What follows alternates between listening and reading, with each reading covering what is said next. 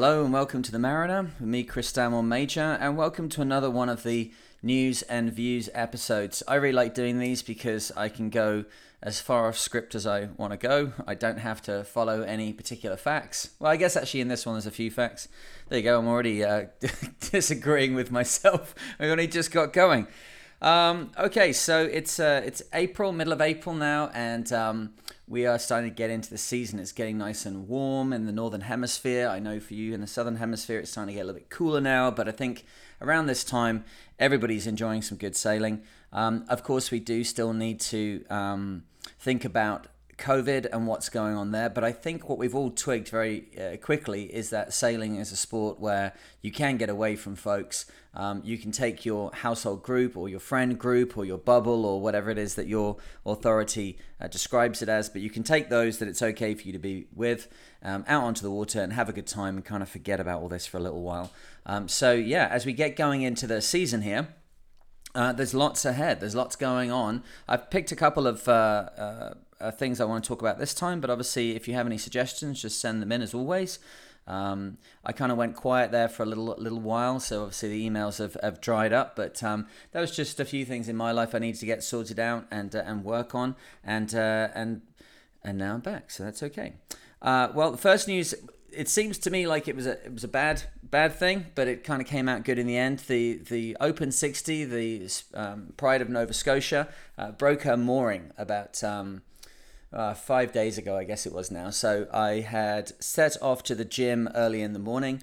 Um, and I, as it works out, you can kind of drive around the bay where the boat is, which means that every time I leave my house, I, I get this opportunity to kind of look back at the boat, and uh, it was exactly where it was meant to be. And then I drove back an hour and a half later, and it was exactly where it was meant to be. And I was just finishing up my shower, and someone came knocked on the door and said the boat is uh, is off and off down the bay. So I had already thought about this before and knew that um, this bay is basically kind of uh, it's about 40 feet deep in the center and it's got quite steeply shelving sides, but I don't think there's anywhere around the bay where a four and a half meter, what's that like, 15 foot draft boat could could wash up onto the shore. So the issue was always going to be if it clipped a boathouse or it clipped a, a, jetty or a pontoon or something like that rather than it getting washed up on the shore. So I remained calm, a little bit calmer than the person that had uh, come to my door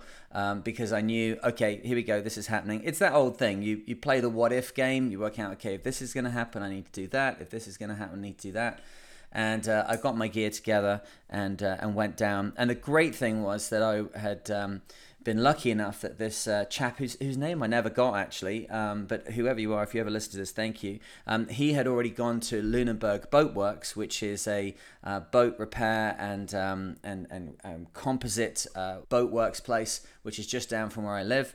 And the owner there, Patrick, had already jumped in his boat, driven around to my dock, and uh, he was waiting on the dock. So that was great had Patrick there, who obviously knows his way around what's going on with the boat. He's got this lovely little kind of Boston whaler thing, which could take a tow. As soon as I realized Patrick was there, it's like, okay, well, the plan here obviously is to go and uh, pull the boat back to roughly where it's meant to be. So the initial assessment of the boat as we got there, um, remember it only probably been off the mooring at this point by like 20, 25 minutes, um, was that there was no damage to the boat whatsoever. I did realize as we got the boat back to where it's meant to be, um, that the there was a little bit damage to the back of it, which I'll go into. But essentially, the boat was uh, in all structural important components had not been damaged whatsoever, and it just kind of washed up on a on a slightly shallower part of the uh, the bay. The thing that was interesting for me, my little kind of what if plan, which I'd put together, included checking what the tide level was, and I did do that before. Um, before I even went down to the dock, and I knew that we had 45 minutes to the top of the tide. So I was feeling relatively relaxed that we could go and get the boat from wherever it was and bring it back to um, some kind of safer, more secure position. So we went and got the boat. It was about I know about thousand thousand meters off down the bay, not very far, uh, blowing quite steadily. But the boat at the end of the day only weighs nine thousand kilos, which is the equivalent of a um, you know forty five foot boat, something like a little Beneteau. Um, so it was relatively easy to pull back to position. It has a lot of windage because that hundred foot high rig, but um, Patrick and myself and my unknown uh, uh, helper, the chap who spotted this and, and came down, um, we, we just put it back on a, a, neighbor's mooring buoy. So it's a little uncertain at the moment what's broken. The mooring buoy that she is attached to uh, is still attached to its chain. And if you watch any of the Mariner videos, I actually put that mooring in myself uh, at the end of last year. So I know that the buoy, the chain, the shackles, everything are very, very good. So all I can imagine is that the actual uh, place where it attaches onto the mooring sinker has broken somehow. And I, I assess that uh, I had to assess it by ha- uh, hand, which I'll say. It's very, very um, cold, very dark, very muddy conditions in the uh, on the bottom here, and uh, it was very difficult to to get a, a solid visualization on the uh, on the mooring block. But um, it all felt good. It all felt you know just as thick as the shackles that were going onto it. Everything was secured in place as it should be. Um, and you know something's something's gone wrong. Something's uh, separated somewhere. So uh, that was a bit of a bit of a shock. It, it's not great when your your gear suddenly floats off, obviously. But uh, for those who are in the southern hemisphere who are going into winter, for those who are just coming out of it in the northern hemisphere, you know, getting your mooring block checked, getting your mooring chain checked is absolutely essential. We talked uh, about this a little bit when we did the A's for anchoring uh, episode.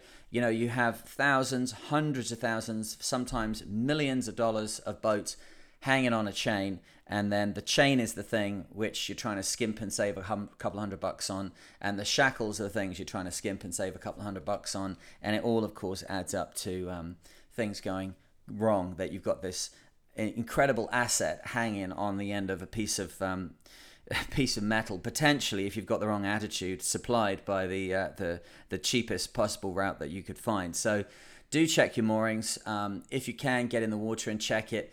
Uh, you know, if you check the upper meter, then you've got like some idea of what's going on. And my observation is that the upper meter will often get the most growth, but it's down there on the seabed where things uh, really need to be checked out. And you know, the the weight of block that you require to hold your boat is probably a little bit more than you'd realize. It's maybe one of the ones we could do sometime. Talk about moorings.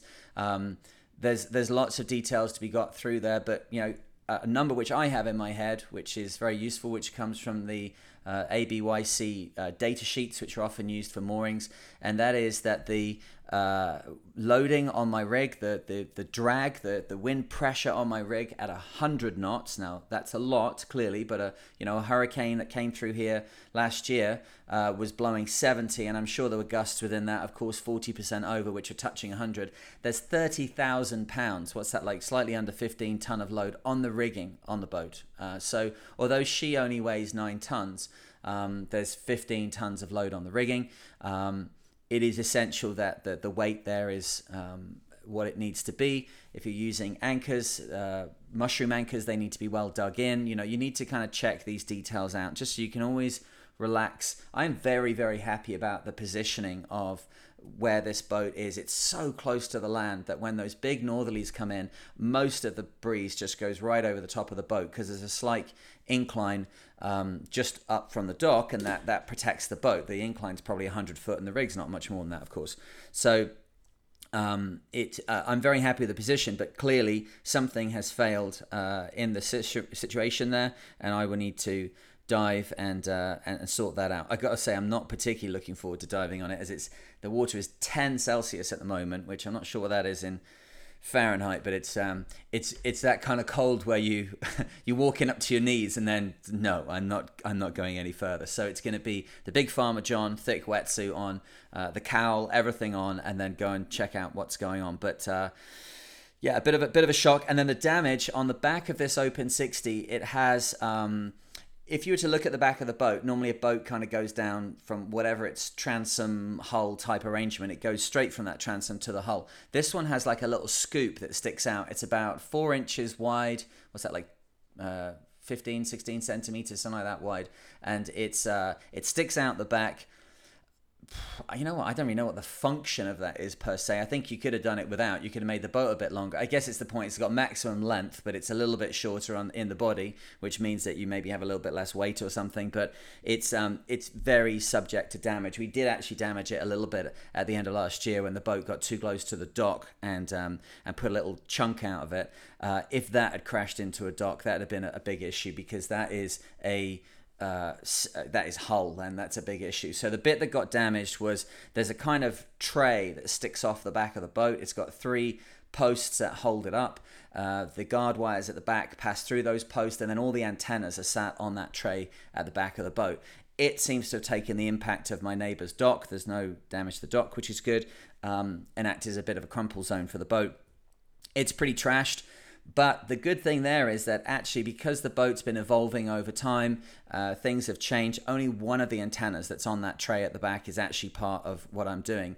Uh, and I'm going to take it off anyway. So it's it you know it's a case of I need to grind it, I need to paint it, I need to sort it out, but it's gone anyway. The, the reason I'm going to take it off is that I'm going to be doing a lot of upwind work when I do this uh, round the world thing at the end of the year, and it has been my experience with these boats that if you get into uh, a bad situation when you're reefing. The mainsail is so huge that that reefing pennant, when it starts to come down as a solo sailor, you deal with the halyard first and you shorten the front of the sail. And then when that's completely secure, you go to the back and you start to deal with the reefing line. Not something you do particularly on a crewed boat, of course, you'd bring it all in together as close as you can. But when you're on your own, the, the reefing pennant ends up, you know, probably, I know, between reef between full main and first reef, between yeah, you know, on, on all the reefs, even I think of it, there's probably 60 foot of line flailing around in the breeze um, as you change from one reef to the next before you can get to position and deal with that.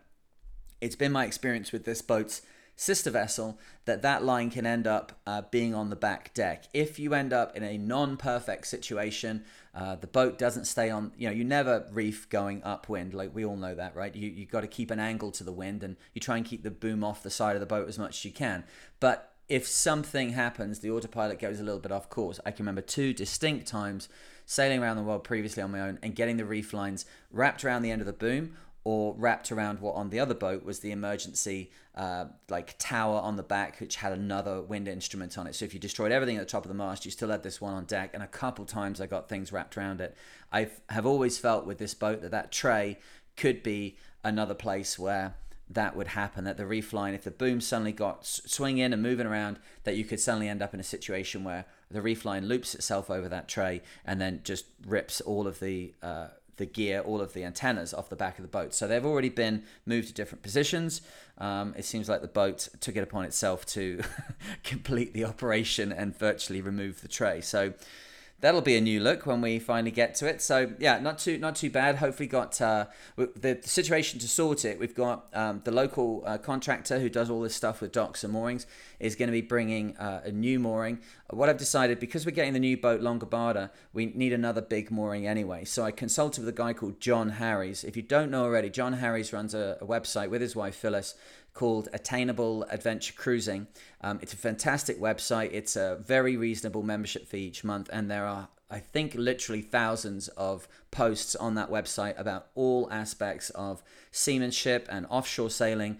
John and Phyllis have done hundreds of thousands of miles in their vessel, Morgan's Cloud, a lot of it high latitude stuff, very experienced um, a lot of um, very informed uh, opinions and judgments, and then a very interesting community of people around it who then uh, comment and, and even you know expand it out further in the comment section. So John lives literally just down the road from me here. So when it came to selecting a new mooring situation for myself here, I knew, oh, the, the best thing to do here is just to go on attainable adventure cruising. And whatever John says is going to be absolutely uh, suitable for you know the contractors I've got round here, the materials we've got round here, the the bay. We both put our boats in the same bay. Like everything's going to be exactly the same. So if John and Phyllis have already sat down and worked out this problem, what do I need to be filling my head with it for? So I went on it, and then, uh, as I would have expected, um, it, they've gone for this massive, like, massive overkill, or it seemed to me initially, uh, mooring uh, solution um, but as I looked at it more and more, it's a very, very intelligent, bulletproof uh, solution, uh, which I'm sure would be good for, for, for any boat in any situation. You'd have to scale it up, obviously, for bigger boats. So, what they had, uh, their boat, Morgan's Cloud, weighs, uh, now I talked to John about this, about 20,000 kilos. So, it's 20 ton. Is that right? Something like that. Okay. So, what they got is they got two 4,000 pound granite blocks or granite rocks rather, and they had been drilled through with massive 38 mil, uh, what's that like, in, inch and a half uh, bars through them with eye bolts on the end, and then they'd used inch and a half ship's chain to uh, connect the two boulders together, 20 foot of that, and then put I think another 20 foot of um, the the bottom chain, the, the ground chain, which again was inch and a half, and then a riser chain going up from that to their mooring buoy. And they'd been intelligent enough to align it because of the bay where we live. John and Phyllis knew exactly where the most dangerous wind would be coming from, and where they live, the little kind of end of the bay where they live, the, the fitch, the fetch, the fitch, the fit, the fetch oh my goodness, it's going to be one of those days. The fetch from only one direction causes a problem for them. In most situations, it's going to be the waves which are going to start to create a problem for the boat rather than the wind. And uh, they had lined up these boulders uh, on the bottom, used the, the local contractor to drop them off of the barge uh, in line with that direction of pull. So they had maximum security in that, uh, that uh, direction. So uh, I talked to John, and he suggested that for a Longobarda weighing 40,000 kilos, um, you know, uh, we would need like basically double that. So it's like, yeah, okay, that's great. But obviously, as you can imagine, buying, um, what would that be? Like, oh my goodness, there's eight, 16,000 pounds of granite rocks and chain, all the rest of it is pretty expensive. So we're just getting going back, coming back from uh, 2020 at the moment, and there is not enough money in the budget to be going and buying probably what would equate to about ten thousand dollars worth of, of moorings. So what I've elected to do is I'm going to put two three thousand uh, pound rocks in with the same chain arrangement and everything else, uh, and we're going to put that offshore a little bit further away from where this mooring was, and we're going to leave enough swinging room. So this is going to be in the end the mooring for the big boat.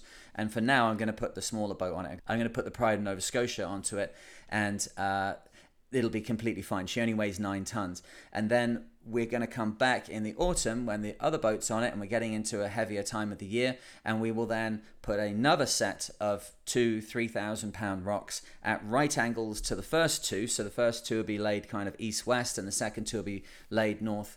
Uh, north south and then we'll connect those together and bring the riser chain up from there so it'll be like a, a double riser chain arrangement or something like that so that there's essentially two mooring systems uh, down there for complete um, security and, and the feeling that nothing's going to move it.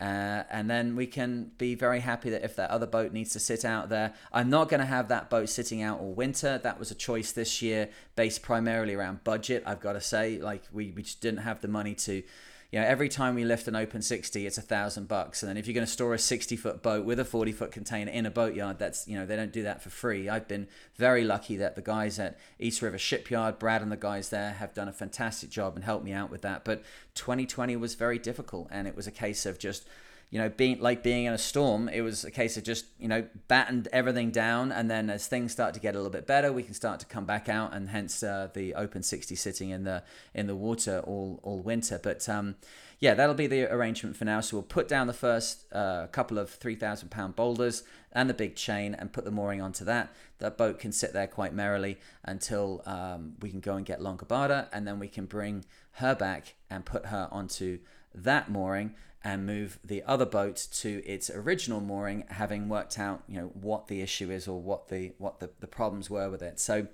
Um, I, I, think uh, talking about moorings might be something we could go into another. We did one about anchoring. Uh, M is quite a long way away in the alphabet. We're only on B. I just released uh, B is for boat. So we'll, we'll include moorings on M is for mooring uh, when we get to that point in the alphabet. So I better I better hot foot it through the rest of the alphabet and get to M as, as quick as I can.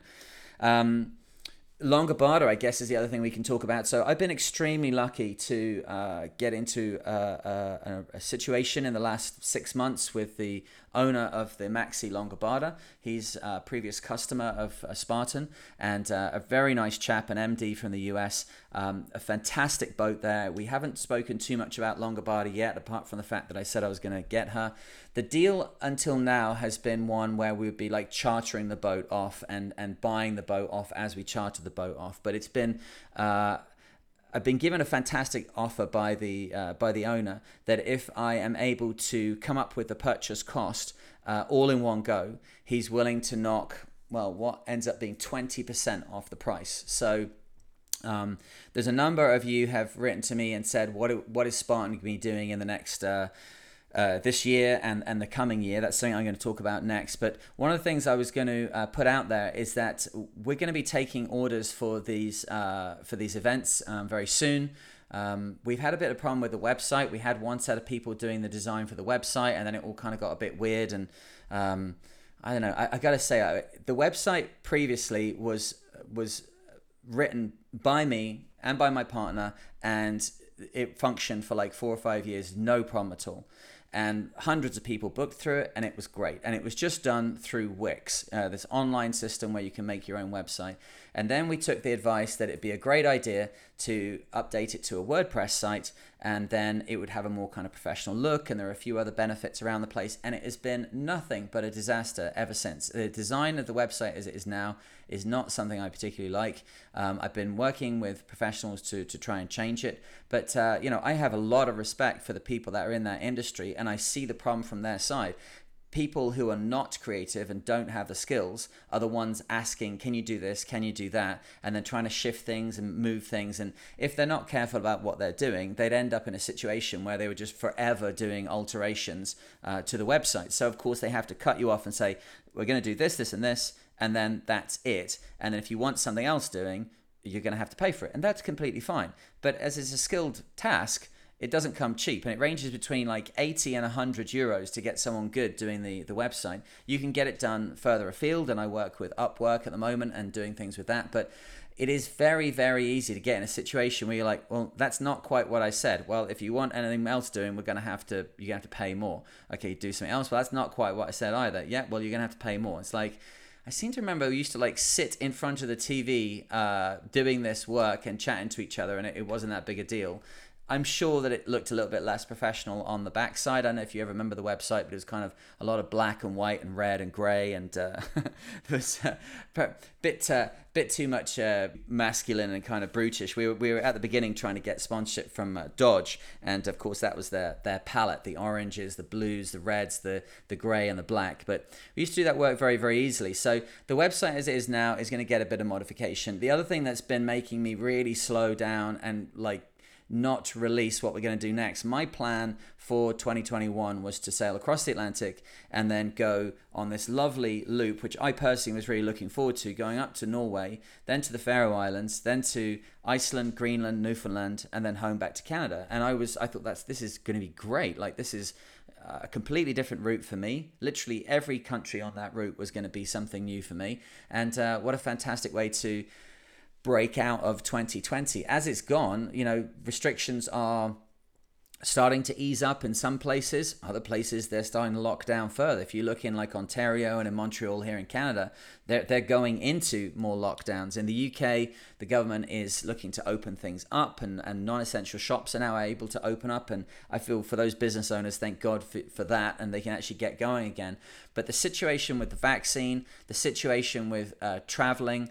Are we going to have vaccine passports? Like it's all a complete unknown. So I, I keep looking at this situation as a business owner and as a skipper and thinking, okay, so we leave from here and we go to this other place. Great. Okay, that seems fine. And they at the moment are saying, yes, we'll be able to enter that country. Brilliant. Uh, what if they change that? what if we get the boat booked up and then they say, oh no, we've got an outbreak, we've got to shut things down? What happens if it gets shut down whilst we're there? What happens if we are at sea and then we can't enter another country that we're supposedly meant to be going to, and then we can't go into the next one, and then because you know we could end up in these kind of disastrous situations where we're like the Flying Dutchman, we like a, a, a without a home. We can't go into port anywhere. So I've got to say at the moment, my, I'm kind of like backing off and backing off and getting more and more uh, my thought processes at the moment that the only thing that I can rely on is that I know that Nova Scotia, because we are geographically separated from like everybody else and everywhere else, we have incredibly low rates. And I understand the situation that's going on here. And I'm starting to think that the only sailing we're going to do this year is going to be based from Nova Scotia, going out from Nova Scotia and coming back to here. Maybe Newfoundland because they've got their own thing going on there. They're also very isolated. But again, the other thing goes is it's not just a case of what can I get away with? It's a case of I don't want to be in any way responsible for transmitting this thing any further or crew or boat or I don't also want to be viewed as someone who's trying to dodge you know around the end of it I know there are all sorts of views on on COVID um, I'm 43 the chance of me getting something serious uh, is you know it's less than 1% but most of the people that come on these trips for Spartan are over 50. Um, and, and most of the people that come down to see the boat when it comes in are probably 45 and more. Um, th- this is not really a thing where there's lots of kids hanging around. It's all super young. It's people who actually in a, you know, uh, will have a problem if they get COVID or may have a problem if they get COVID. So I am at the moment trying to just balance up where to kind of stand on this. I think for me personally, uh, I am of the opinion that I am going to try and limit as much of what I do so that I am in no way uh, going to, of course, break the rules, but more essentially be seen to be trying to do an end run around the rules. Um, and I think that means that we're going to be staying here. So that's kind of what we're aiming towards now, and that's what the website will be uh, adjusted towards as soon as we can get it um, worked out. Um, the thing with Longobarda that's interesting is that there's a number of people have contacted me and said, "Can I just put some money down, and then when things come available, then you know we can spend the money." And it's, absolutely, there's there's uh, no no problem with that at all. Um, but I, I, tell you what, the better thing is is that if we do a bit like a kind of Kickstarter, if people are saying, "Yeah, I'm willing to put down," you know, to cross the Atlantic with Spartan is like five grand. So if you put five or ten grand down, we do like a Kickstarter thing and say, um, once we've got all the money together, then we'll ask people to actually send the cash in, and we go and buy Longobarda. And if you haven't seen Longobarda, it's uh, it's uh, I'll put a link in the description on this podcast. But if you go to the the brokers who are um, selling her at the moment, it's a company called Devalk, uh, D E V A L K. Uh, her name is Longo Barda. She's a 80, 83, 82 foot maxi. The deal's pretty much uh, done, so you're not going to be able to jump in the queue ahead of me. But I really am thinking it would be great to take advantage of this uh, offer from the uh, from the owner, which is a case of like if you take it off my hands now, um, you can have it for for twenty percent less, which uh, seems like a good deal. If people want to go sailing and they want to put money down so that they're at the head of the queue, that's fine. So let's all just work together and. Um, uh, I'll, I'll put a, a, proposal together, and if you're interested, write that in. And I've we've done this many many times before. We're even thinking of setting up a Spartan yacht club where people just put down ten grand at the beginning of the year or something, and then they can jump on the trips at last minute. We often have availability at last minute where people cancel or they can't come or the boat just doesn't fill up. Um, but oftentimes it's uh, you know people are unable to just suddenly jump on a deal like that. If you've already kind of buy it, bought into the club, then that's easier. So I'll uh, kind of have a think about that, have a see what um, everybody else's uh, thoughts are on it. I'm thinking that that might be a nice way to do this. That we just we collect in the money and then you all kind of become uh, owners uh, of a sorts in, in the boat. And um, I, am happy, of course, to for those who are willing to engage in that, is to give you a lot more sailing than you otherwise would have got um, by just putting the money down. So maybe there's something in that. Maybe someone with a more uh, business suited mind can kind of see how that goes. But uh, never look a gift horse in the mouth. And um, I'm, I'm excited to get hold. If you don't know much about Longobarda, she was uh, one of the kick ass big um, uh, maxis of the early 90s, uh, 80. 80 foot. I think later on she had a few adjustments which actually changed the displacement and she kind of grew by two or three feet on the waterline. Um, very well known at the time for this kind of rounded uh, bow section, which uh, which was very recognizable at the start of races, where everything else was just kind of all looked the same in the 90s. Her design has aged very, very well. I, I do notice that with a lot of 90s boats, that some of them you look at them and go, "Ooh, wow, that's uh, I'm glad we did not go in that direction." Um, and then others, and I would say actually within this Challenger is one like that as well. She ended up being the direction that boats went. And so she looks really fresh and new, even though she's an older boat. She's still got that kind of shark attack kind of bow rather than the, the, the more modern plumb bows. But other than that, a very modern looking boat. Longobarda is the same. She's still got that tapered IOR stern, um, but I don't mind that. I think it's kind of graceful, elegant. Is she going to be the fastest thing on the race coast? No, no, absolutely not. Of course she's not. Um, but what's the difference here is that between Mike Slade, who is a, a, a name maybe know from sailing, he was the guy who owned um, uh, Leopard, uh, the the huge uh, maxi, which set all sorts of records and what have you. Um, he did an incredible refit on the interior, which was then completed by the the chap that I'm interacting with. And um, she's got cabins below. She's got a lovely galley. She's got a beautiful nav station area. She's got a hydraulic power pack on board. So what we're looking to supply with that boat, I was given some fantastic feedback on you know the the stuff that Spartan does by somebody in the um, kind of adventure uh, travel agency industry. And he said that the problem with what you've got going on is that it's too hardcore. It's it's too tough. You know, getting up every three hours and doing this stuff. It's it's kind of nice, but even if you do it once, cross the Atlantic, at the end of it, you're like, whew, wow. You know, I've challenged myself. I've stepped out of my comfort zone. You, you've got everything from it that we are seeking to provide but at the end of that like you're going to go back? Like i don't think so you know? If you do the assault course and get a pb on it you don't then go back and do it again unless you're some kind of uh, uh, well unless you're like beating yourself up basically. So the the thing for me is to try and shift slightly with some part of what we're doing towards making it a little bit softer where our crew can look after the boat maybe like through the night those who want to come and sail can come and sail. Those that don't if you're going to go with your wife or you're going to go with a husband and they're not too into the sailing at night and all the hardcore stuff, that's fine. They can just you know do their own thing, and there's a nice galley, and we're still going to be very self-reliant. We're not. It's not going to be like some super swanky, uh, super swanky charter with people laying on everything for you. You're gonna have to cook your own food and do your own thing. That's the point. That's that's what makes it fun. We do it ourselves. I think we're those kind of people. That um, offers the opportunity to have a slightly more kind of um, put together experience, less of the like the hardcore racing, but get out there and enjoy. And that was the idea to partner that kind of experience with going to the Norwegian fjords and going to the Faroe Islands and going to Iceland. You can kind of see what we're doing. So um, if you if you got any interest for that, um, give me some uh, give me some feedback. It's uh, these kind of um, uh, syndicates of people coming together can be uh, a very good thing as long as everybody understands what's going on. The thing that's going on is that uh, you're going to get more sailing than you would otherwise got. Like we could, you know, we could put a figure on it that if you're going to put five grand in and get one transatlantic, you're going to get a transatlantic plus another week doing something else. If you're going to put 10 grand in and look to take yourself and your partner doing a couple trips, then you're going to get two extra trips. So we could work out the absolute figures, but um, it might be something that people are interested in. I don't know how much sailing there's going to be for the rest of the year uh, worldwide. It's it's kind of the other subject uh, that's on my list here is um, COVID and sailing. Like I think sailing as a whole has taken a massive boost in the last uh, year because it's one of the things that you could get out and go and do. And even if you had to kind of sneak out and go and do it, you're very unlikely to be seen once you're out there, and you're very unlikely to be creating any any problems for anybody. I'm sure there's lots of ways of breaking the rules there, but um, for, for those who have got half a brain about them and are trying to stay within the rules, sailing is a very good option. I don't know if yacht clubs per se have got a big boost because I think there's a, a few congenital issues with yacht clubs which are yet to be worked out. But for people getting out on the water, I think this is a, a very uh, strong period. Uh, I think that I know that a lot of new boats are being sold, a lot of second-hand boats are being sold.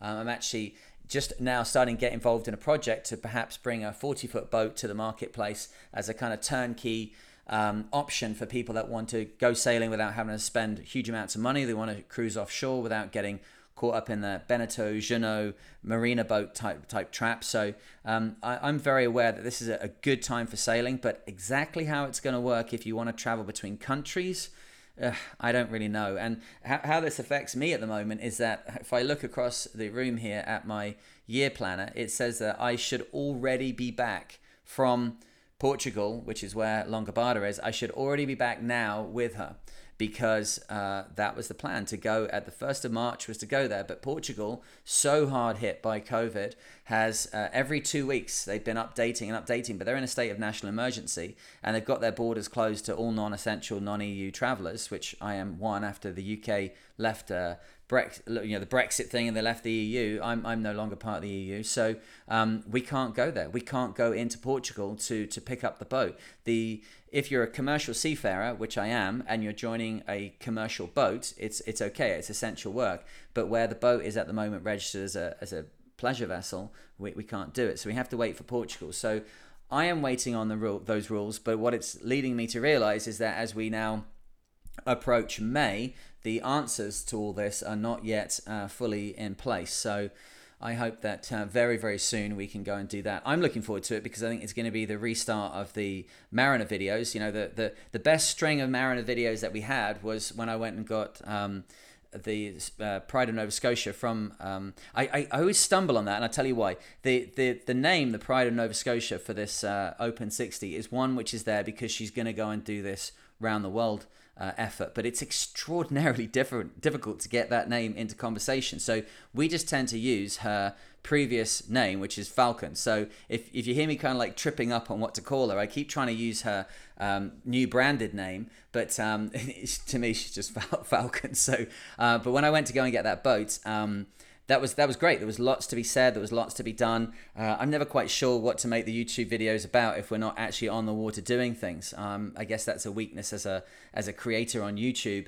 It's great to do updates. I've kind of played around a bit with doing things with the Westerly, but yeah, my heart's never really in it. I, I know that we get like loads more views when we um, do stuff about the Westerly. It's a very easy path for me to go down, but I just end up feeling like it's a bit disingenuous because I'm not that guy. I I don't go and do that kind of sailing. Um, the sailing I do is I get on a boat with a load of other people. I teach or lead them towards being able to handle the boat, and then we cross to another country. Like that's that's what I do. So then when I'm like, hey, we've got this 30 foot boat for my own personal use, that kind of made sense. But um, I'm not sure. It is something I would like to do, but I've, I've yet to find that the project that kind of really inspires me and gets me going. So I'm looking forward to the point where we can say, hey, you know, we're going to go over to Portugal, we're going to pick up this boat, we're going to find out all about it, and we're going to sail it back to Nova Scotia. That will be something worth talking about. Um, until then, I'm a bit, uh, you just got me talking about like whatever comes through my head. But uh, what else we got here? Okay, so the other thing I want to talk about, which uh, we've got kind of like a little bit of bad news in our uh, industry uh, this this week, I guess it's happened, is the Olympic offshore event. Now, if you haven't been aware of this, for about three years, this has been kind of looming on the horizon that there was an idea to have um, an offshore sailing event at the Olympics. After a number of years of kind of working out, what they got down to was basically it was going to be a male female um, crew, a double handed crew. Um, it was going to be a boat of no bigger than 11 meters, and it was going to be um, uh, quite a quite a simple boat in terms of what is available. No canting keel, no fours, uh, no fours, no foils. Um, it was going to be a boat that was something you could race at the club and then you could watch people racing the kind of boats that you race at the club or you race with your friends or whatever and, and see how they do it. There's a number of good aspects with it. There was going to be um, a lot of cameras on board the boats a lot of kind of filming what was happening there. Um, the virtual regatta people who did such a good job of laying on the um, the uh, virtual Vendée Globe, which we were all following. Um, it was it was going to be a, a, very interesting one. It seems that it might not be quite the dead set that that we we thought it was going to be. Um, the looking at it now in the last couple of days, the information that I've got, it seems that the Olympic offshore um, event is is something that the uh, Olympic Committee are a little bit hesitant about, and they put out this um, this statement in the last couple of days. I'm going to try and find it. Oh, 16th of April. There you go. That's not too bad. I'm, I'm almost on top of the, the news here. Um, I'll read it down here a little bit until it kind of gets, uh, you know, a bit too detailed. It says uh, in December 2020, World Sailing were informed by the IOC that a further review into the mixed offshore event would be undertaken to properly assess key considerations. World Sailing, the IOC, and Paris 2024 Organising Committee have worked in close collaboration to ensure all queries were answered in detail. That sounds pretty good so far. World Sailing have now been informed by the IOC that the proposal has continued to be reviewed, consistent with the approach taken for other sports, and challenges for the mixed offshore event exist in the areas of field of play security, scope and complexity, broadcast cost and complexity, and World Sailing not having the opportunity to deliver an offshore World Championship.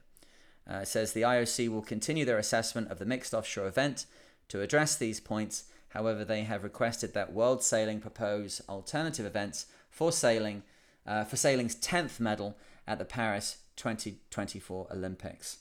Um, oh, I can read this bit as well. David Graham of uh, World Sailing, the CEO of World Sailing, says this is not an official decision from the IOC, but rather a direction of travel and assistance to help World Sailing secure our 10th medal at Paris 2024, should the offshore event not be endorsed by the IOC Executive Board in early June.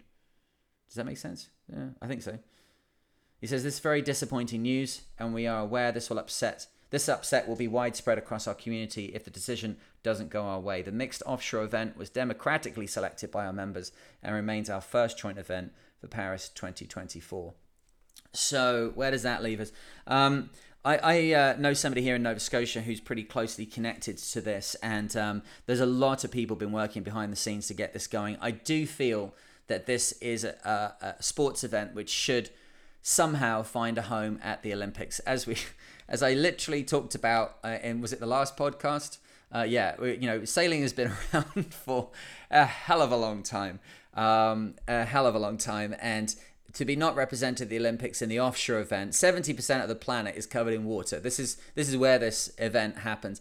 We do have, of course, the the the, the dinghies. Uh, I, I don't know if I'm using the correct term there. I call them dinghies, the little ones. So we've got the women's laser radial. We've got men's Finn, the women's 49er FX, the men's 49er, the men's 470, and the women's RSX, which is the windsurfer. So we already have those events, which is great. But if you are north of about 30, it's likely you're not involved in any of those. You know, there are some people who are kick ass windsurfers late into life. My friend Eric uh, Guillon, uh, pushing. How old are you now, Eric? I know, must be north of 60, I think. Not that he seems to realize that, but he's uh, another friend, Christopher Hope. He's in his 80s and he's windsurfing. But I, I, neither of them would say that they're going to be at the very leading edge of, of what's going on. So, how do you get at the leading edge of anything in the Olympics if you are you know, like a normal person. Well, kind of tough, tough titties is, is not going to happen. Um, the mixed event suddenly created this opportunity where all sorts of different people from all sorts of different backgrounds could get involved. The boats that they're talking about are not going to be massively complex boats. Um, I've got the the thingy here in front of me, which was the the the kind of um, it says one design monohull sloop rigged to use asymmetric spinnakers. Awesome. Hull length seven to eleven meters fixed keel while racing, no foils, spars either carbon or aluminium, rudder single or double rudder allowed, OSR category 2 compliant, sail inventory would be mainsail with three reefs, jib with hanks and zipper reef, uh, heavy weather jib with hanks, storm jib with hanks, and a sail furling and a code sail furling. Well, that's like J105 would fit right in that, right? So it meant that suddenly we had uh, an option for a boat which is a club level boat. You could have uh, you know, a tight knit group of like six people around a boat practicing, practicing, practicing, practicing, and they may end up being as good as, as anybody in their nation, and therefore able to go and go and do it. And you know, you could have a couple of beers on the way in, and you have to, but you're not going to have to be like at the very cutting edge of what it's humanly possible to do. Which, if you're going to go and race a 49er, you better be on your on your game. Otherwise, uh, you, you just can't compete, right? So I felt that this was an actually an opportunity for people to get involved in a high level sailing event from very rudimentary grassroots background. And you know, I say again for those, you know, I, I do all this offshore sailing, these big boats and all the rest of it, but the sailing I do, it's way closer to NASCAR than it is to Formula One. Like we are sticking things back together with duct tape and trying to make it work and keep on going. That to me is the spirit in a lot of way of what sailing about. And that's what this was going to be about. Now, the event that they were talking about was going to be three days and two nights. So it's a real opportunity to get out there. You know, you may break things, you may have issues, you may have to stop, you might end up fishing with the spinnaker. And I think there was a great opportunity there. Some of the courses they were laying on, it was all based around Marseille, of course. So it's me, the, the, the French uh, are splitting their, their areas that they're going to do the Olympics on. It's Paris 2024, but this event was going to be down in Marseille. It's a beautiful part of the world. But I do understand also some of the issues that the, um, the Olympic Committee are talking about. Let's go through what they said as an issue field of play security. I can remember doing a race into China uh, we were going from Singapore to Qingdao in China. So you kind of go up past uh, Taiwan and take a, a, left there, and you kind of head into the what's the Yellow Sea. And going through a, a, fleet of fishing boats there, we were the Chinese boat, so we had people on board that spoke Chinese, and we were not in any way getting outside assistance. But it would be, pardon me, it'd be ridiculous to not use your Chinese speaker to speak to the hundreds and hundreds of fishing uh, fishermen that were there uh, and ask them like, "Are you fishing or not?" So we did that, and we did that. We we got one of our guys on the on the horn. He asked them, "Are you fishing or not?" And then that told me how close can I get to these vessels. So into the and now how how many vessels are there here? Let me let me put it this way.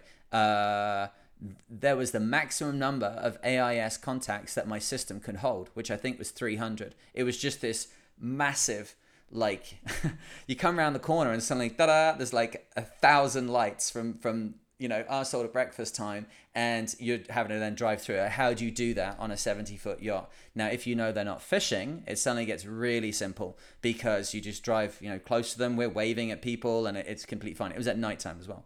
So um, they then said to us, um, oh, you're the Chinese boat. Yeah, yeah. What position are you in? We said, oh, we're in third. And they said, oh, well, that's interesting. Uh, are there other boats? We said, yeah, yeah, there's other boats. Um, they said, well, would you like us to stop the other boats? no, no, no, no, no, no. Don't. Don't try and stop the other boats. That is not the idea. Oh, okay. Well, we can make it difficult for them. No, please don't do that. So, right there is my kind of how I've got the experience that it, you know, this is going to be an offshore event at night. Uh, it's going to be nation against nation. People have cheated the Olympics before.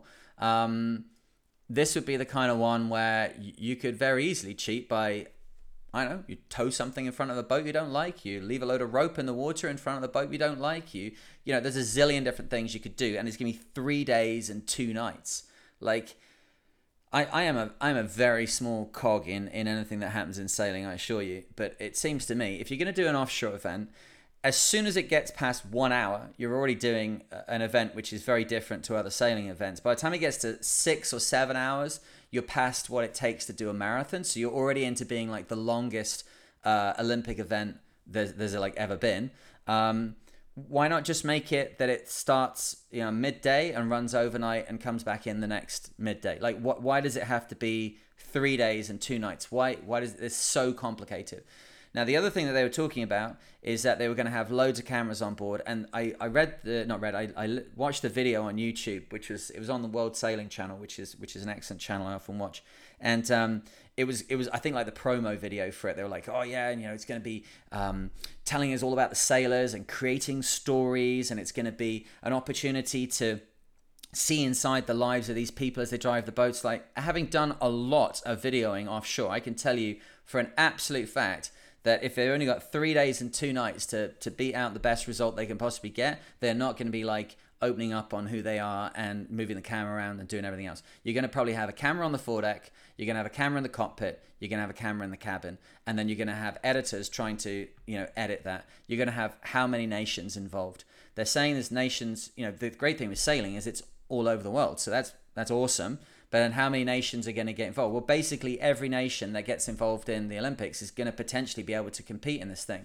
So you think of all those um, those little dinghies going up to the start, like in the the you know, the, the, the, the women's radial or something like that. You've got like 40 boats on a start line. Now you've got 40 11 meter boats going into a start line.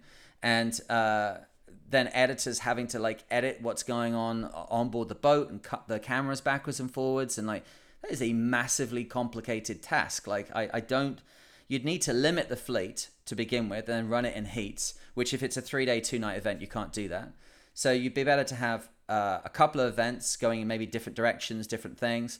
But how could you do that? Like you can't have a marathon where one set of marathon runners go this way down by the beach and this set go up by the mountains and this load run on a rainy day and this guy runs on a hot day because it's not going to be comparable comparable uh, competition when it comes to the semifinals and the finals. Everyone had a different route to get there, but I don't know. I think they need to kind of like have a think about this a little bit. And the other thing that seems to be the issue is that there's this hasn't really been run anywhere else at all. The next event, the next problem they say they have. Uh, let me just find my place on the on the web page here. Um, they have uh, field of play security is, is, an issue. Scope of complexity. I think we just covered that a little bit there. Broadcast uh, cost and complexity. That's what we're talking about with the editors. Um, and the fact that World Sailing is not having the opportunity to deliver an offshore World Championship. Like I don't know, have I have I missed the bus here? Is there an offshore World Championship that I don't know about? Because uh, if there is, I'd go. There's the RORC stuff. There's U.S. Sailing doing some things, but there's not a World Offshore Championship for sailing. Like that'd be awesome. That'd be the best of the best, right? That how how cool would that event be? But that's not what's happening. So I don't know. I the, the the contact that I have here in Nova Scotia, I wrote to him and said like, "What's the options here?" And he he laid it out, and I said, "Well, couldn't we create an event in our um in our in our local club here uh, as we get going again in 2021? could we have a, an a, an, an offshore event, like an offshore double-handed event, which which conforms to the rules that you're trying to put forward to the Olympic event? You know, I guess that's the way it's got to go. You've got to prove to the Olympics that you can do this. You know, if you're gonna go to the Olympics and like do javelin, you can be training, you can do all this stuff. But essentially, when you rock up at the Olympics, you've got your javelin, you've got your shoes, you've got your number pinned on your jersey, and off you go. It's gonna be a little bit different if the piece of equipment that you need to do the event itself is worth quarter of a million dollars. If you go and do the bobsleigh, like that's a that's an Olympic event that requires a piece of equipment, but it turns up in the back of a truck, and I don't think it's quarter of a million dollars worth. Although I'm sure someone's going to tell me I'm wrong, but it cannot be as complicated as a as a yacht and the sails. And then they were saying that they're going to um, all the boats supplied to be the same. Well, I remember it was Frank Pong who ordered the um, Beneteau 40.7s for the China Cup fleet. Um, and that was the largest order that Beneteau had ever received. I worked for a, an agent in Hong Kong just after that period, and it was our job to look after them. And it was impossible trying to look after all these boats and make them all the same. And the sailors rightfully always had something to say about the fact that one boat was different from another the Volvo race has shown that you can take at least seven boats, very complex boats, and have a centralized boatyard and get them all up to speed. But how, how exactly are you going to do this if you've got all these nations competing against each other and if they blow out the sails and a rig comes down? Like there is a lot of complexity about this. So I don't I don't know how that goes exactly. I think you know you could could you not get people like bring their own boats but then have a handicap system? And it would just become everyone would realize like oh wow you should use this boat not that boat. That would lower the costs a lot. You could have a maybe you could have an onboard reporter like they do in the in the volvo uh, thing that there's somebody on there that the only thing they can do is uh, make the food you know? That'd be awesome. That'd be great for the sailors. And they take the cameras uh, and, and use those and send out their footage but I know. Then you have to make sure that all the onboard reporters weighed the same. It's a very complicated event. It's it's annoying because it feels like we're right on that edge where if it just could find a way to make it happen, um, then it could happen. But um, as it is right now, it's it's a, a little bit out of out of sight. I think what needs to happen is we need to kind of instigate this uh, at regattas and say, look, there's going to be a vessels up to don't make it too complex anything up to 11 meters and it has to be a man and a woman driving it. Do whatever you want take whatever you want. There'd be a basic uh, handicap system fine. Use uh, you know use irc or use something like the now what's that called? Is that the iocx i forget what it is. There's an online uh, handicapping system. I'm sure it's is it io no it's not ior orc orcx that's what it is um, you can do it online. It's like 50 bucks. You put in all the details of your vessel and it gives you an ORC number.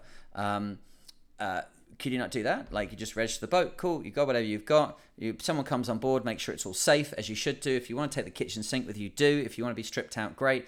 And just let people sail in a, and then go from there. You remember we had the regatta which was put on in memoriam of um, Bart Simpson, Andrew Simpson, the uh, the the America's Cup sailor who died, and they had that big regatta. When was that? Like twenty, oh, 2016 was that? I think that was put on. It was like happened all around the world. Like it wouldn't be too complicated to, to work it out, and as long as you've got a minimum fleet of X, and then you can just find out who's the best in your um, in your yacht club, and then you have provincials and nationals, and it could be put on by your national sailing body, and then we'd end up with like, oh, you know, there's five people have chosen this boat, or five teams have chosen this boat, and five teams have chosen that boat, and um, we've got a bit of idea now. Like we have these GoPro cameras on board, but they could be swapped out for live transmission cameras, and like you could start to like piece it together. But it seems hard to me and I, I, it's just me. I'm you know not an authority in any of this. It seems difficult to me to just start with a blank paper and then go, hey, why don't we create this event? Because there's so many unanswered questions with it, and um, I, I, can see why the Olympic authorities are having a bit of a hard time dealing with it. All Olympic authorities, you know, of course, are trying to keep the cost down. I was watching um, a YouTube thing the other day. Uh, I can't remember what it was now. Was it? It was about the Olympics, and it was talking about the fact that the Athens Olympics was you know very very expensive, and then looking at the fact that then unfortunately the uh, Greek economy tanked, um, and and suddenly that that that last thing they'd done, the Athens Olympics, looked like wow, what a waste of money. Now, as it was, the cost of doing that Olympics per event was nothing compared to the money that was put. It, I can't remember. It was, it was like it was like one or two million per event was like how much it cost to put on that Olympics. And then you look at like London 2012, was like 20 million to put on uh, each event at the, at the 2020 Olympics. I think a lot of these uh, countries now are very aware that they just cannot spend huge amounts of money on doing these events. So I don't think the French economy is at a particular point right now where they're like, yeah, yeah, we're going to put on the um, the fencing where we've got to have a place to do it, which we already have, and we've got to have officials, which we've already got, and we have to get people here. Great, that'll happen anyway. Uh, and it's going to cost us, you know, a couple of million to put that on. And then they come over to the sailing thing and they've got to get all these boats bought for all these nations and have a boatyard and have all the spares and have all of the broadcasting and you can see why they are balked at this. But i hope that they're able to find a way and they're asking for submissions so we are sailors. Never think that you you know are less than anybody else in the sailing community your experience your knowledge your insight is unique to you and it may be that someone listening is like hey i've got this really good idea so I, I do have a direct connection to somebody who's on the uh, the the well within the committee group that's uh, sorting all this lot out. So if you've got some amazing idea, send it to me.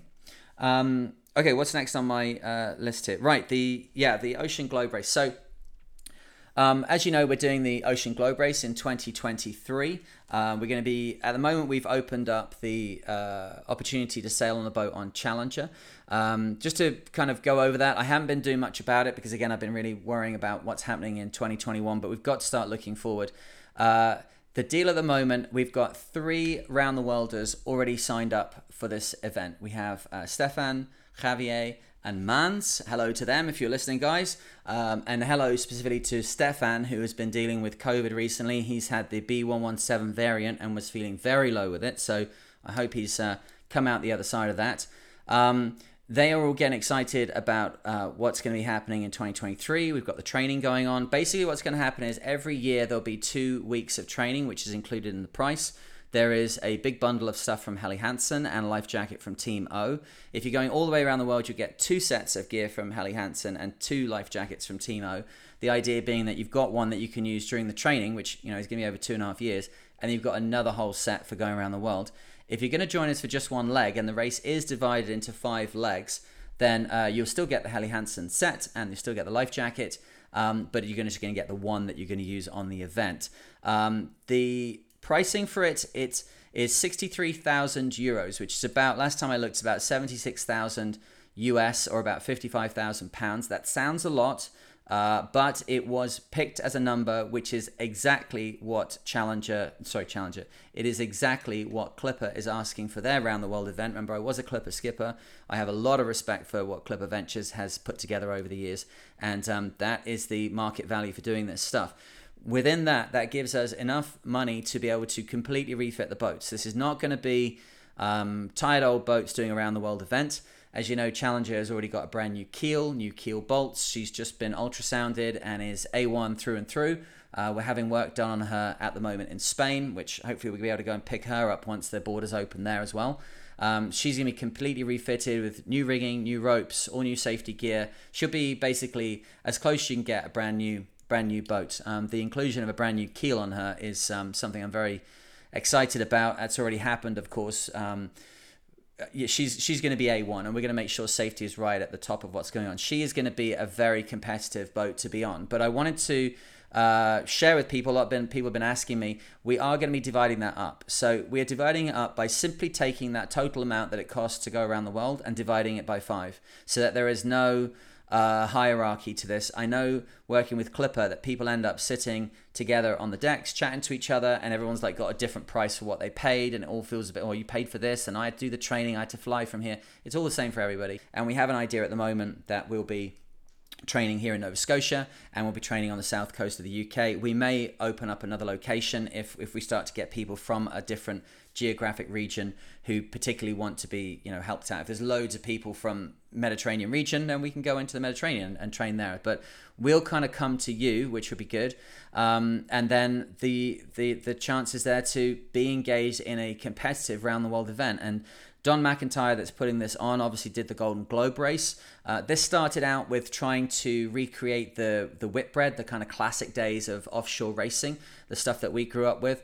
Um, and I, so far, what I can see, they're doing an excellent, excellent job with it. What they did is they kind of expanded their philosophy out to include the boats that were involved um, in the 1993 and 1997 races, which Challenger is one. Oh, and the 2001 race, and they're the Volvo 60s and Whitbread 60s, uh, and the and the Maxis. And uh, the idea is that they will be competitive and they won't be kind of limited by any of the philosophical things which are happening in some of the other classes. Some of the other classes are going to race like with no modern gear beyond modern safety gear, with no modern videoing. They're going to like really take it back to what it was to be racing in this thing in the early uh, 80s, um, which I love that, but it's it's not kind of where we're at. I want to be uh, doing this as a competitive thing. So there'll be full training. We are now working with a um, fitness uh, coach to create a, um, a training regimen. We're going to be starting to do the uh, online forums each week for us to come and chat. Um, I'm now putting another website together, which I am writing this time, nice and easy, which is just going to be called CSM the Mariner.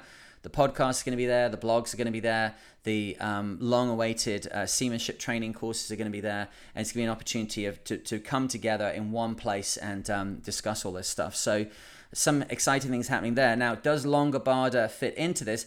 She does fit into this. I talked to the um, to the uh, race organizers, and they said that you know Longobarda did not race in the Whitbread race or in the Volvo race, and that was one of the main stipulations. It has to be a boat that competed in any of the races up to 20 uh, up to the year 2000.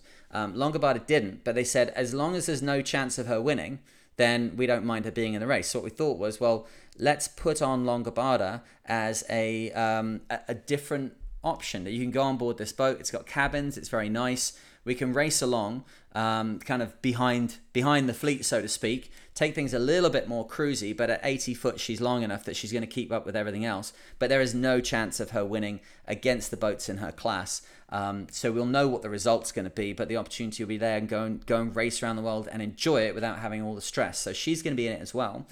The development in all this is that I've now been approached by some chaps who want to get uh, veterans onto the boats doing the race. And the proposal at the moment is that uh, it's going to be two boats racing.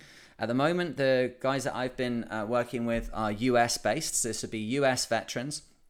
Um, I already knew quite a lot of the story about what happens to veterans after they have been, you know, let go from the military, demobbed, and uh, for a lot of people, it's it's a very very hard road after the military. Being in the military, you know, I had my little experience. I was a lunch pack warrior uh, with uh, the Royal Naval Reserve. Uh, so I, I, got a little glimpse of what it's like to be in that world. But from what I saw and from what I know, obviously, and being educated by the, the people I'm now in contact with, um, moving from that that world of, of everything being, you know, very kind of get up and go, move now, very structured, I think is a thing. When people leave that, that sense of structure goes out their life and they've been they've been focused towards that for so many years that just at that level, Civvy Street can be very, very difficult. If you then put on top of that that a lot of vets are leaving having done active service in Afghanistan or in Iraq or wherever forces are deployed and may or may not be injured, physically injured, mentally injured, um, they are coming out with suddenly they've got no support system that they're used to, decades potentially spent in the military, um, and and now there's nobody kind of like focusing them in any particular direction. Um, they may or may not be dealing with physical injuries. They may or may not be dealing with things like PTSD, um, and with just the after effects of things that they've had to go through uh, in, in their job. Their job, which they, you know, people that step up to go into the military. There are there are a couple of people that go in the military for the wrong ideas and the wrong reasons. I think they're very quickly rooted out. I think that by the end of basic training, you've got people who, at the most fundamental level, really want to do something positive for their nation, for other people. They want to reach out with some element of their life and do something that protects and and helps others. And whether you believe in the nature of the military or not, it does exist.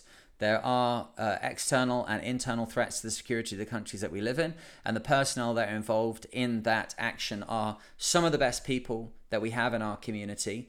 Um, and then when they finish in that, they are somewhat adrift. And um, you know maybe that's the best metaphor. They are adrift. So the idea is to get them back in the boat and back on our boats and uh, and take them sailing. Now uh, many of them will not have known sailing before. But I think if you've been on these kind of boats, if you sailed with me, um, we enjoy what we're doing. We are not me shouting and yelling and screaming at each other. I have no care in the world if you are disabled or not. If you are willing to step onto the boat or roll yourself onto the boat or climb onto the boat, as long as you can get yourself on there and you're willing to tough it out and do what needs to be done and be part of the crew and be a backstop for anybody and everything, then you can come whatever the issue is. As long as, at the end of the day, as long as we're observing international safety protocols and we get smart and sensible ourselves about how people move around the boat and how things are done, we can do it any old way that we want to do it. So the guys are asking me like, what happens if the vets have, you know, missing a leg or missing an arm or something? Like, no problem at all. If they're okay to be here, if they fall off the toilet and they need help to get back on it, and they're not going to like, you know, be all sore and sorry because someone saw their bum, um, I, I don't care about it either. Um, I want people to, to get out there and to experience what I get from sailing, which is that I know, like, what is it? That that deep seated feeling of being involved in not only a machine making its way towards somewhere, but also a project moving towards somewhere, a group of people moving towards somewhere, um, and, and, it being a very positive experience, a hard experience, but a positive experience.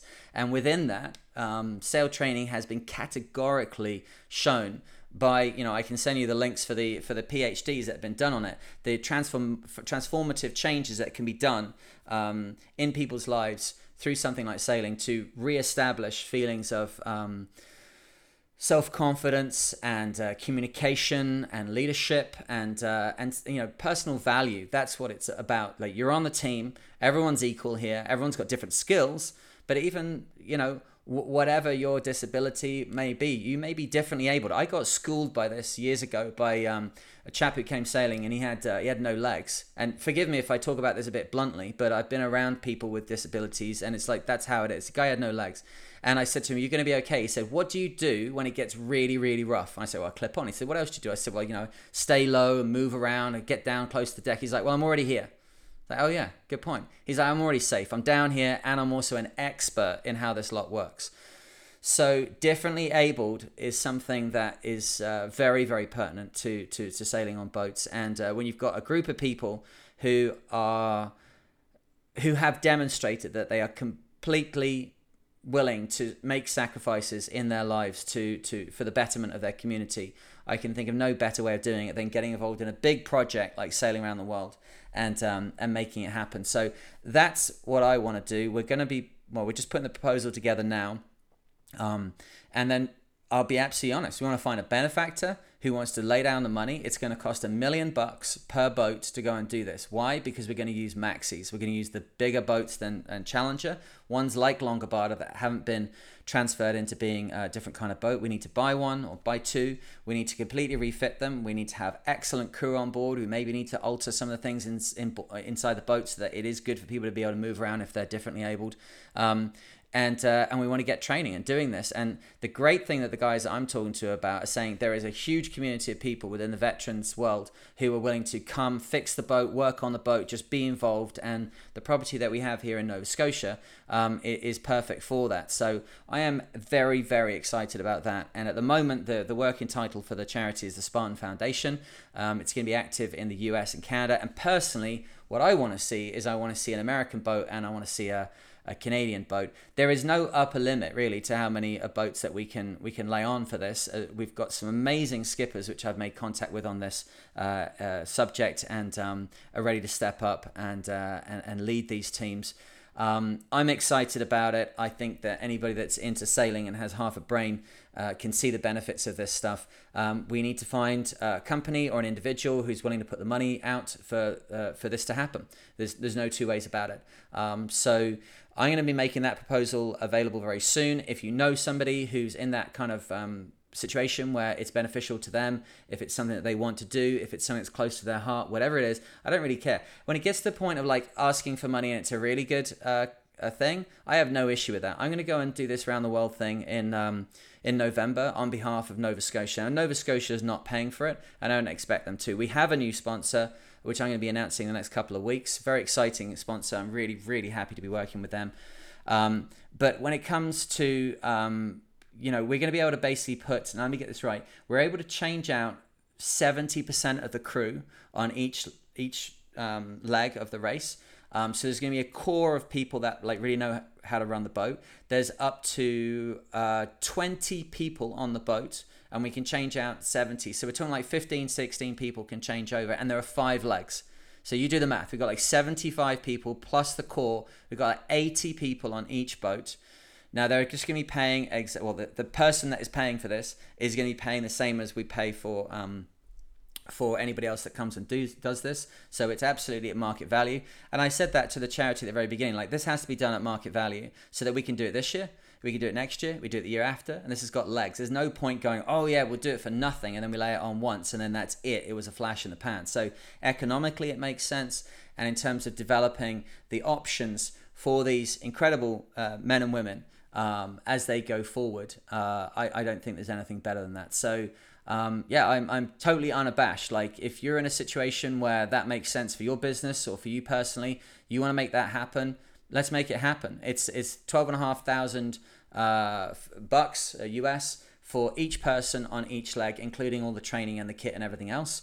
Um, do you think what that could do to someone's life? That is is going to be unbelievable, and uh, I am very very proud and very uh, very moved by the fact that I was I was asked to uh, to to be involved in this. So if anybody's got any clever ideas with that, uh, we need to we need to make that happen like right now. There's no messing around. This is 2023. We can't all sit on our hands like, well, yeah, it's a good idea. We'll think about it. Action uh, needs to happen on this front. But um, my God, with a, uh, a crew, and oh, I'd like the other thing I'd like to point out here. It's not just um, veterans. I have to be very careful that they also want to extend it out to first responders the ambulance crews, the fire crews, the police. There are so many people in our community who are engaged in lives of service. And uh, if it's beneficial to any people from those walks of life, then they are also, of course, welcome on board. And it should make just as much sense to them as it will do to the to the military personnel. So, yeah, if you've got a way of helping with that, then um, you need to send me an email right now.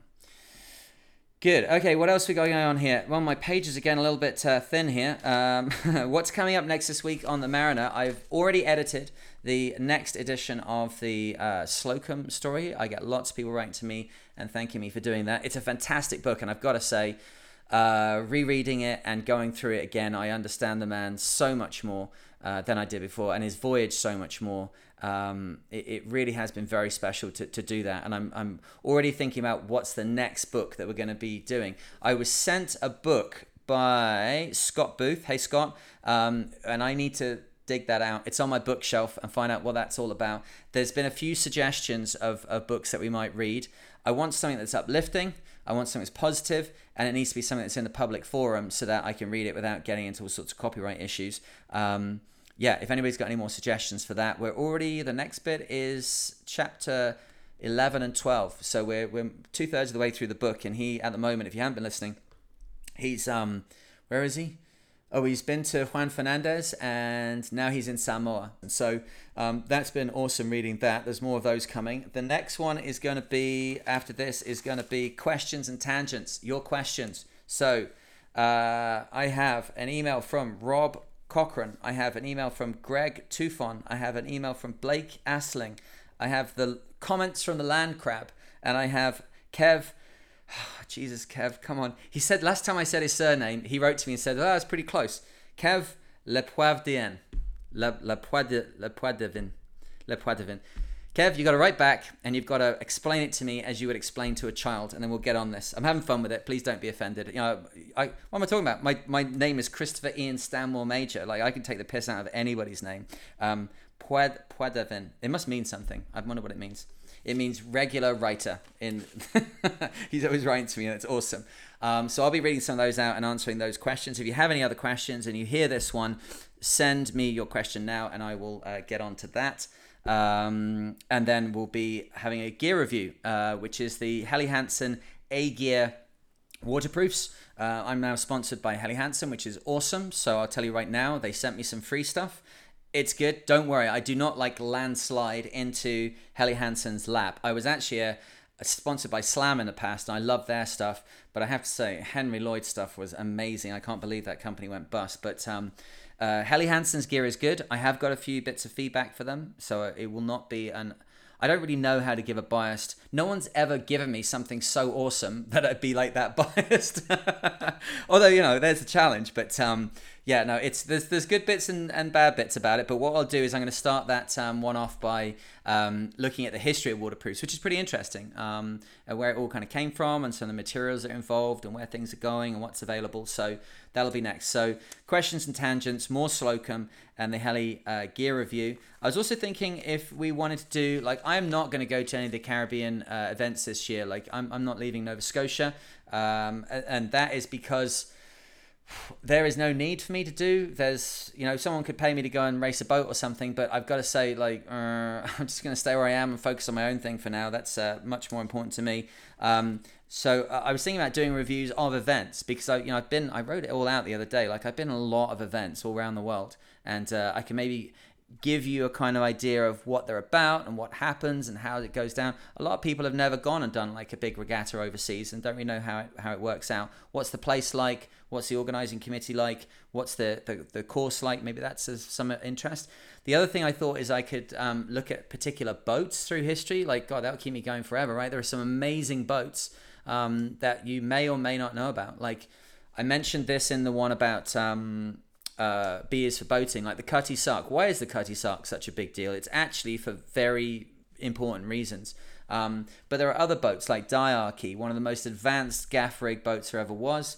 The boat that I skippered, Mary made, the first boat ever to put a Marconi rig up. Write to me, tell me, what famous vessels from history are there and can we go through what there are what famous sailors are there from history like that's another thing that might be of uh, of some interest who these sailing heroes that we have, and we could deep dive and have a look at uh, what they did and why they're important to our industry. So and, and to our to our sport, should I say? So um, yeah, some ideas there. Um, I am full of energy, as you can tell, and ready to do more of these. I took nearly two months off there and was missing it all the way through.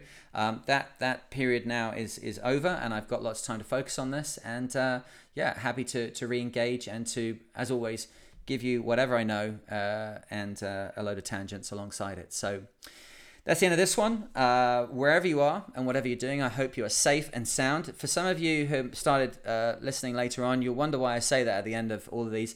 Um, at the end of my logbook, at the end of every voyage I do, it says uh, crew safe, vessel sound. And then I write my name and I underline it and I wait on every voyage to be able to write that phrase at the end of it that the crew is safe and the vessel is sound. So when I wish you that you are safe and sound, I mean that I hope that you and the people that are around you are safe and well and in the best spirits they can be in, and that whatever you're doing in your life, your your hull of your life, your family, your business, your work, that hull is being kept sound through these difficult times. We're in the kind of.